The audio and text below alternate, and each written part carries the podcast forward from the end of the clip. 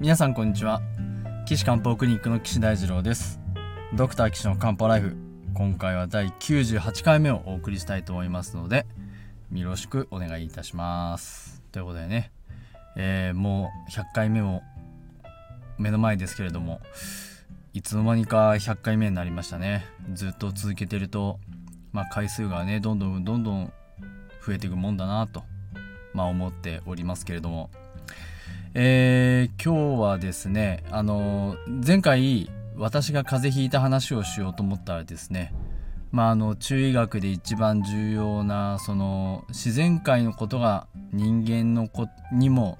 影響を及ぼしてますよなんていう話をしたら終わってしまったので今日はちゃんとあの僕に僕が風邪ひいた話をですねしたいなと思います。よろしくお願いします。まあ、まだちょっと喉の調子が良くないんですけれども。えっとですね、ある日の朝目が覚めたら、喉のちょうど、舌の根元のあたりの、舌と反対側って言ったらわかりますかね。あのー、喉のところにですね、ちょうど、そうですね、大きさとしてはうーんどれぐらいかな？500円玉2個分横に並べたぐらいですかね。範囲でちょうどこうヒリヒリする部分ができました。目が覚めたらあれ？痛いっつって。でしかもそのヒリヒリした部分の真上にべっとりした痰がくっついてるという感じなんですよね。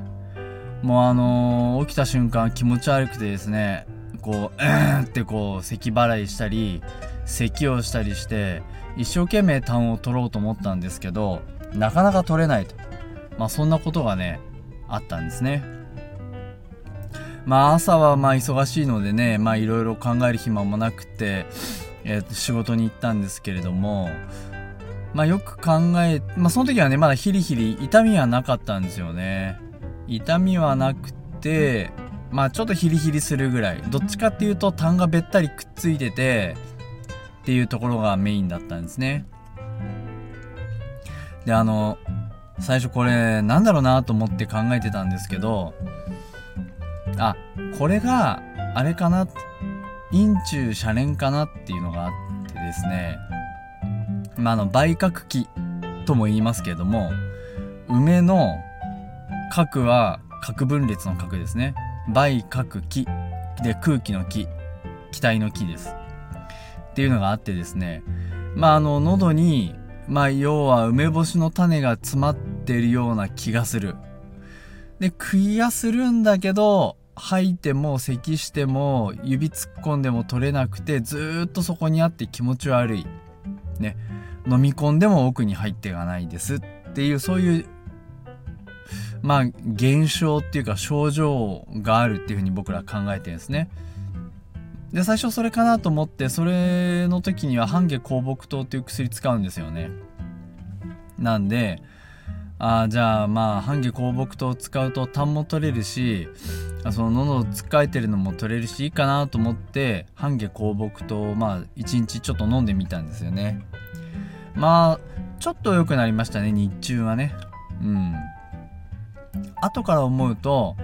まあ日中動いたり仕事したりしてると気の巡りが良くなるのでそれで良くなったのかもなっていう印象は今では思います。うん。まあ多分その時は薬効いてよかったなと思って、えー、飲んでるんですよね。であの僕のクリニックで使ってるのはあのクラシエさんの EKT シリーズで錠剤なんですよ。粒。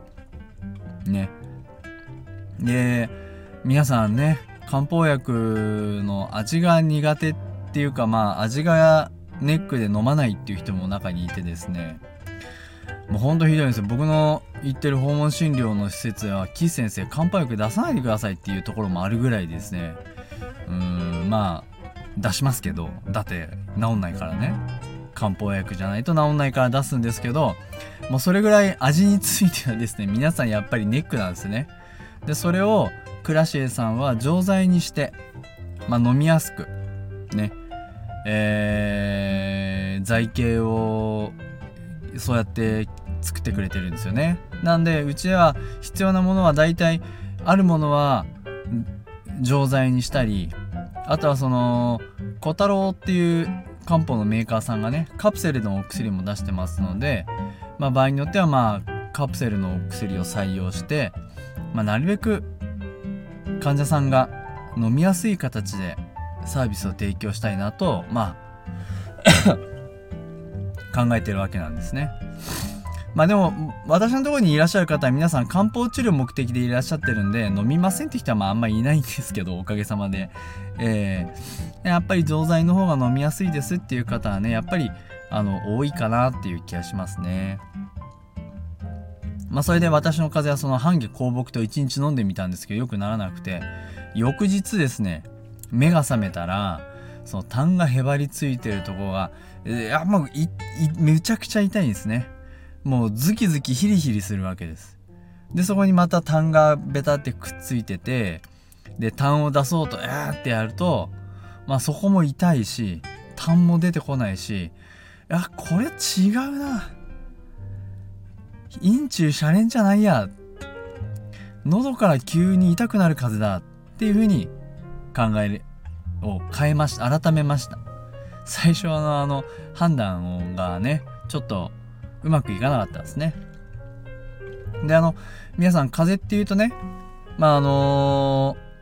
ー、冬風邪ひく風を思い出すかもしれないんですけどまああの風は2つあるうちの1つです。ねわかります？2つあるんですね。で風2つあって1個はその今言ったような冬引く風です。もうあの風邪ひくとガクガクブルブルして寒気がしてで首の後ろが痛くなってで今度は喉が痛くなって頭痛がしてで風邪あの咳が出て。でその後にはまああの、えー、関節が痛くなったりね筋肉痛が出たりするっていうそういう一連の風邪のパターンとでもう一個はもう僕はこう今回引いたみたいな急に喉に来てで寒気なんかちちょっとしかなくてであのー、寒気っていうよりも熱暑いですよと。顔が真っ赤です。喉ヒリヒリします。痰は真っ黄色です。おしっこは真っ黄っきです。みたいなそういう熱の症状ですね。でそこにプラス 咳が出たり頭痛が出たりえー、っと根っていうのがあってそれが進行していくと肺の症状とか胃腸の症状とか、まあ、それぞれ五臓六腑の臓器の症状になっていくわけですね。でそれがもっとひどくなるとおなんだえー、っともっとその血熱って言ってね体中が熱が出てこの乾燥した症状が出てくるっていうねそういう風邪と2つパターンありますまあ一応それね名前がついてて前半に言った寒気でガクガクブルブルっていう場合を召喚。で後半の急に喉に来て熱がメインですっていうのを運病ってまあ僕ら言ってるんですね。日本の漢方だともう召喚召喚論っていう本がメインなので召喚ばっかりなんですけどまあ中医学的に言えばその熱が出る風邪っていうのも当然あってそれに対する治療方法も当然あってお薬も当然あります。でただあ日本の漢方医療用エキス製剤ですね。にはなかなかその運病で使える薬がなくて。でしかも今回は私のような喉痛いです。っていう時にですねこれっていう薬がなかなかないんですね。なので今回私はえっと以前から買い置きしてあってですねえっと銀魚解毒丸っていうまあお薬がまああってですね。えっとその薬を飲みました。で朝飲んだんですよ。喉痛くて目が覚めてね。ああもうこれ運病だっつって。銀行さん飲もうって銀行解毒が飲もうって言って飲んだらですね。まあ結構こう面白いのはね飲んだらね10分ぐらいで治っちゃうんですね。痛みが。いやこれね10分って言ったらまだ胃の中ですよ。漢方薬は。薬はね。まあ吸収もされてないか。まあね十二指腸ぐらいには行ったかもしれませんけど、まあ、全然吸収されてるパターンあの時間じゃないのにそれでもね効いてきちゃうっていうのはねこれ面白いですよね。ただまあそれが痛みが良くなってくるとえ、また痛みが出てきてっていう感じでねでまた薬飲んでまたちょっと痛くなってまた薬飲んでっていう感じで、えー、良くなったり悪くなったりを繰り返したら翌日はもう痛みなくなって喉の痰もほとんどなくなってで OK になったんですね。ただですねこれ治療が遅かったのと僕の体質が気が弱いっていうことが両方多分あって蛇がですね肺に入ったみたいですね。で肺でちょっとね潜んでるんですまだ。で咳が出ちゃうっていう。空咳なんですね。痰はないんです。でこうなったらねあのー、木が上逆しちゃってきてるんでそれを下ろしてあげればいいんですね。肺の木が上がっちゃってでもしかもこう温めると多分悪くなるんで冷やす方の薬ですね。そうすると何がいいですか？そうですね。まあ早期クイーンとかねいいですよね。えー、まあこれもちょっと日本のあれにないのでまあ私は日本のエキス製剤にある、えー、五個糖っていう薬もしくはあえー魔境関石糖っていうね薬があるんでそれを使って今治療しているところですね。でもほとんど大丈夫です。けどこうやって長く喋ってるとちょっと咳が出たりしますからまあもうちょっと風邪ひいてねあのー、一日うまく治療できなかったせいでちょっと長引いちゃいました。ね。医者の不養生というかまあうまくいかなかった。まあでも今はね良くなってるんで良かった症例かなと思います。皆さんも風邪ひいたらですねこの自分がガクガクブルブルなのか こう暑くて喉が痛いそういう風邪なのかどっちかであの治療方法が全く違いますからあのやめましょう無駄無駄な薬飲まないようにしましょうであのガクガクブルブルの方の風邪の基本的治療薬が葛根湯ですよ。ね。ガクガクブルブルないのに葛根湯飲まないでください。暑い人はね、飲んじゃダメです。体温める薬ですから、あれは余計悪くなりますね。ところがね、最近ね、お医者さんね、面白いんですよ、みんな。あのー、葛根湯とね、総合漢方薬はね、まあ PL カリウとかね、両方出すんすよね。いやー、両方出すのはね、ちょっと、なんだろうな。僕、あの、風邪のこと知りませんので、すいません。両方飲んどいてください。どっちか効きますから。っていう、まあ、なんだろうな。自分の力のなさを露呈しているような感じに見えて仕方ないですね、私から見ると。まあ、どっちか飲めばどっちか効くでしょ、みたいな。そんな感じにしかちょっと見えなくてですね。巷のお医者さんも勉強不足だなっていう感じでねまあ僕も勉強不足な点いっぱいあるんですけどまあそれよりはマシかなねえやっぱ今日今回みたいな僕の喉急に喉痛い熱ないですっていう風邪に葛根湯飲んだらね具合悪くなっちゃうんですね。あそういう実験してみるのも良かったですね。わざと葛根湯を飲むっていうね。まあそう。まあそれはまあ今度じゃああのこの急に喉痛いとか暑い風邪ひいた時に実験してみたいと思います。はい。ということで、えー、今回はねあの漢方ライフここまでなんですけれどもえー、岸漢方クリニックではですね診察希望の方ですとかこの漢方ライフで取り上げてほしい質問ですとかを募集しておりますホームページの URL は高崎漢方人道 .com です。takasaki-kanpo.jimdo.com です。えー、それでですね、今ちょっと構想として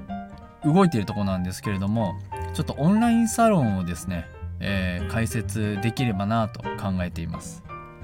ちょっとまだこれね、言うのには早いな。構想中なんでわかんないですけど、今まで僕はいろんな勉強会で鍼灸師さんにいろんな現代学的な勉強をお伝えしてきたんですね。知識を。で、その知識をですね、あの勉強会にいらっしゃらなくてもオンラインで勉強できる体制を作りたいなと思っております。まあ、勉強行きたいけど暇がないとか距離が遠いとかあそういった方はですねこの私のオンラインサロンに登録していただければ私が今まで行ってきた脳や心臓や、えー、肺血管胃、えー、腎臓大腸膀胱前立腺子宮、えー、神経、えー、の末梢神経あと皮膚目耳、まあ、こういったところのですね臓器ごとの臓器の特性と解剖とそれに付随する疾患ですね。そういったものを講義したものをですね講義ファイルにまとめて、えー、アップロードしていきたいと。考えてます、えー、ぜひですねあの入会できるようになりましたらご連絡いたしますので皆さんあのー、この動画を見てね勉強してぜひえっと、鍼灸師さんは、えー、今の医療に組み込めるような体制になってもらってで例えば産後でお休みしている看護師さんはねお休みの間に知識を蓄えてもらう。ね。えー、っと学生さん。まあイメージとしてはまあその、えー、看護師さんの学生さん。あとは鍼灸師の学生さんはこの西洋医学の知識がスタンダードなんだよと。ね。これ当たり前なんだよっていうことを身につけてもらえたらいいんじゃないかなというふうに考えてます。ね。是非できましたらあこの場で報告いたしますのでよろしくお願いしますということで今回ですね第98回をお送りしましたそれではだんだん99回100回と近づいていますけれどもちょっとね、スペシャル番組にしたいなと考えてますので、どうぞ皆さんご期待ください。それでは皆さんさようなら。